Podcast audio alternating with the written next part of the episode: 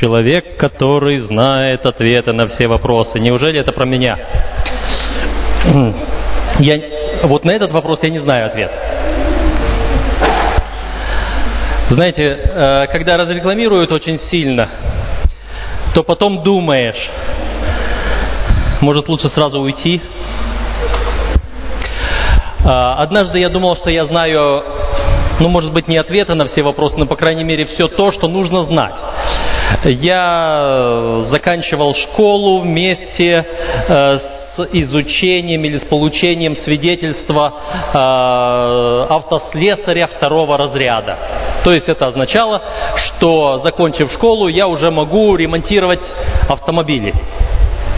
По крайней мере, не как автослесарь 6-го разряда, но, по крайней мере, 2-го. И вот после школы прихожу я на рабочее место, в автобусный парк, куда меня приняли на работу. Первый день на работе, рядом слесаря, кто-то 1-го разряда, кто-то 2-го, кто-то 5-го. Но я пока осваиваюсь. И в процессе работы один из слесарей, может даже тот, который 1-го разряда, а я уже 2-го, он говорит мне: слушай, а где паук?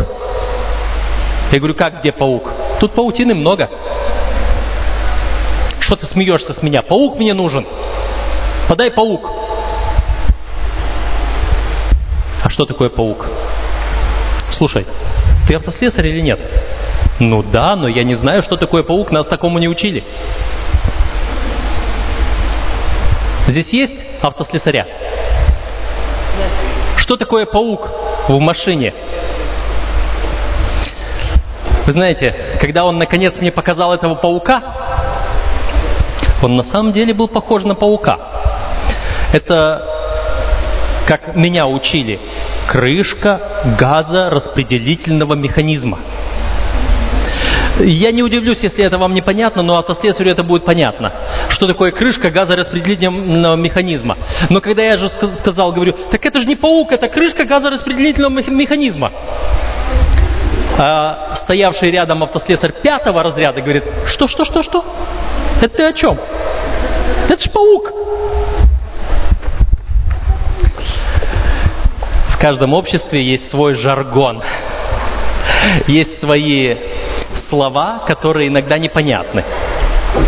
А еще есть понятия, которые нужно как-то передать какими-то словами. И есть всегда люди, которым непонятно, о чем идет речь.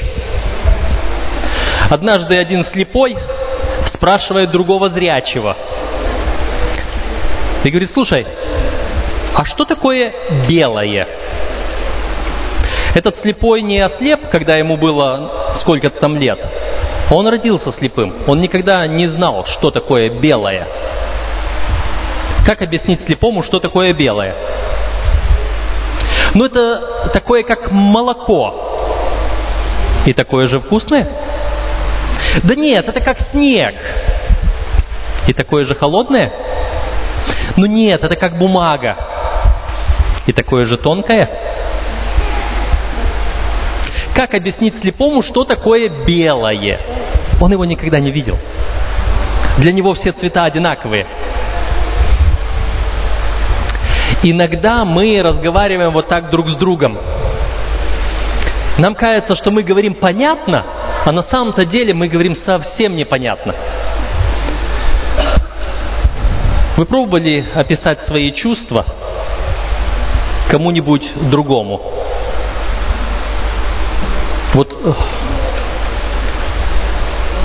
Ко мне подходит мой сынишка и говорит: меня болит. Где болит? Тут болит. Чтобы определить, что там может болеть, я его спрашиваю: а как тебя болит? Болит. Колет, режет, давит. Болит. Нет, как болит?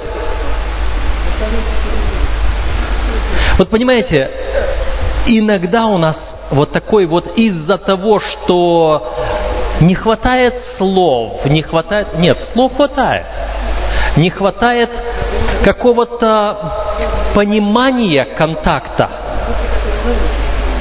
Не хватает понимания смысла того, что кто-то хочет сказать. Почему? Потому что оно не очевидно. И вот потому... Но не хочется выглядеть глупым. И мы делаем вид, что ага, угу, да, понимаем. Моя супруга однажды оказалась в таком положении со своим ребятенком, маленьким. Маленький ребятенок подходит к ней и говорит: «Мама, алюю». Вы поняли?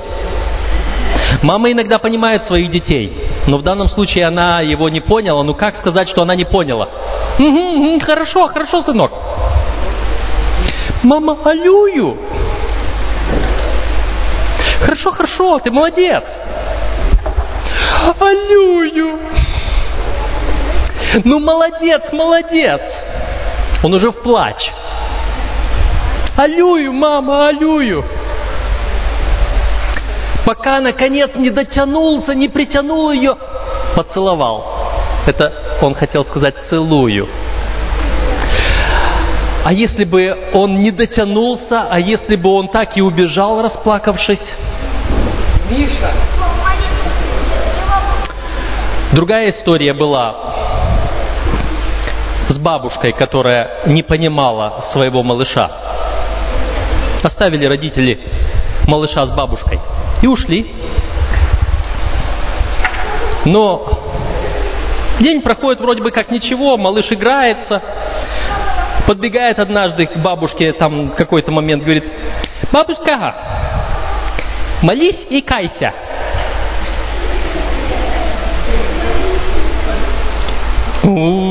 «Я вообще-то молюсь, молюсь». «Молись и кайся». «Ну, молюсь, молюсь, сыночек, я всегда, внучок, молюсь». «Молись и кайся». В плач переходит: «Бабушка, молись и кайся». Она уже и на колени перед ними молится, и кается, и крестится, и все, что хочет, делает. «Бабушка, молись и кайся». Чуть ли не до безумия довел бабушку. Приходят родители. Малыш плачет, малыш неугомонный, повторяет: «Молись и кайся». Бабушка спрашивает родителей: «Что он хочет? Я уже и так, я уже и перед ним молилась, и каялась, и без него, и все, и никак». Родители говорят: «Да нет, это он просит мультик «Малыш и Карлсон».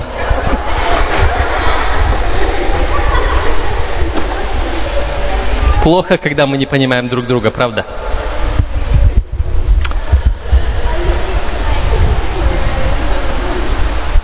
Были другие слепые. Их было аж 4, а может 5. Но эти слепые, но они были с севера России. Они не знали, что такое, кто такой слон. Они даже на картинке его видеть не могли. И вот, наконец, привезли слона. И они услышали: «Слон, слон, а что такое? Давайте посмотрим на него». Знаете, как слепые смотрят? Кончиками пальцев. И вот эти слепые окружили слона и начинают его щупать. Слон большой. И один стоит возле хобота, щупает. «О, я понял, слон — это как шланг». А другой, который возле ноги стоял, ощупывает, говорит: «Да нет, ты что, не похож. Слон — это как ствол дерева». Третьему сзади хвостик достался. Ощупывал, ощупывал, ничего нет, дотянулся. «А, это веревочка свисает откуда-то». А четвертый стоял под слоном. Слон высокий. И он тоже дотянулся. И говорит: «Это как потолок в комнате». И каждый из них имел свое представление слона. А на самом-то деле нужно было все их представления взять, да сложить вместе, да еще какого-то другого сверху над слоном повесить, чтобы он сверху еще пощупал сбоку и уши, и глаза, и нос. И после этого они смогли бы понять, что такое слон. Иногда мы чего-либо не понимаем только потому, что у нас нет цельной картины. Мы что-то одно увидим, что-то услышим, и сразу представление. Бывало так, что вы по какому-нибудь одному действию оценивали другого человека? По одному слову, по одному слуху. А потом встречаешь этого человека, побудешь с ним, познакомишься ближе и думаешь, а я ведь совершенно ошибался.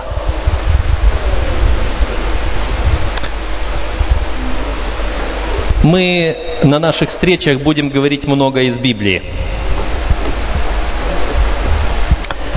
А Библия, знаете, о чем говорит? О том, что мы не видим, о том, что мы не знаем. Библия говорит о том, что для нас звучит как белое для слепого. Библия говорит о том, что мы просто пощупать не можем, увидеть не можем, пообщаться не можем, что-то сделать не можем, а нам надо бы его понять. Библия говорит об этом немножко отсюда, немножко оттуда, и так, и эдак, а мы пытаемся составить большую цельную картину. Кто видел Бога? А каков Бог? А что Бог делает? Однозначно не ответишь. А если ответишь, то это будет как разговор слепого с глухим. Недопонял, недослышал, не увидел. И поэтому Библия представляет очень много вещей в таких же самых образах. Белое – это как бумага, белое – это как снег, белое – это как молоко. Слон, да, он немного как шланг, немного как ствол дерева, немного как веревочка. И вот Библия так говорит о многих вещах, которые нам не совсем понятны. Я читаю здесь один текст в Библии. Это Первое послание апостола Павла к Коринфянам, 10 глава и 11 стих. «Все это происходило с ними как образы, а описано в наставлении нам, достигшим последних веков». Я не буду сейчас говорить о том, что происходило с ними. Я хочу обратить внимание на то, что оно описано как образы. Вот этот шланг – это образ хобота слона. Ствол дерева – это образ ноги слона. Как молоко – это образ белого цвета. И вот очень многие вещи в Библии написаны вот так образно. На протяжении этой недели мы будем рассматривать некоторые образы из Библии и думать о том, что они говорят нам о Боге. И завтра мы будем говорить об одежде.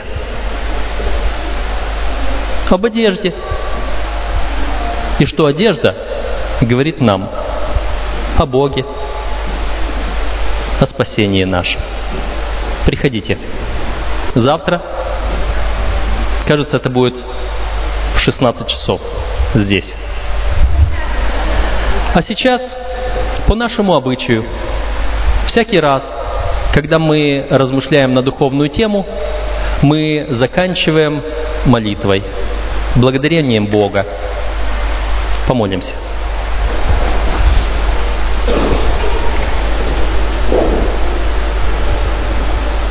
Господь наш, мы стоим перед Тобою.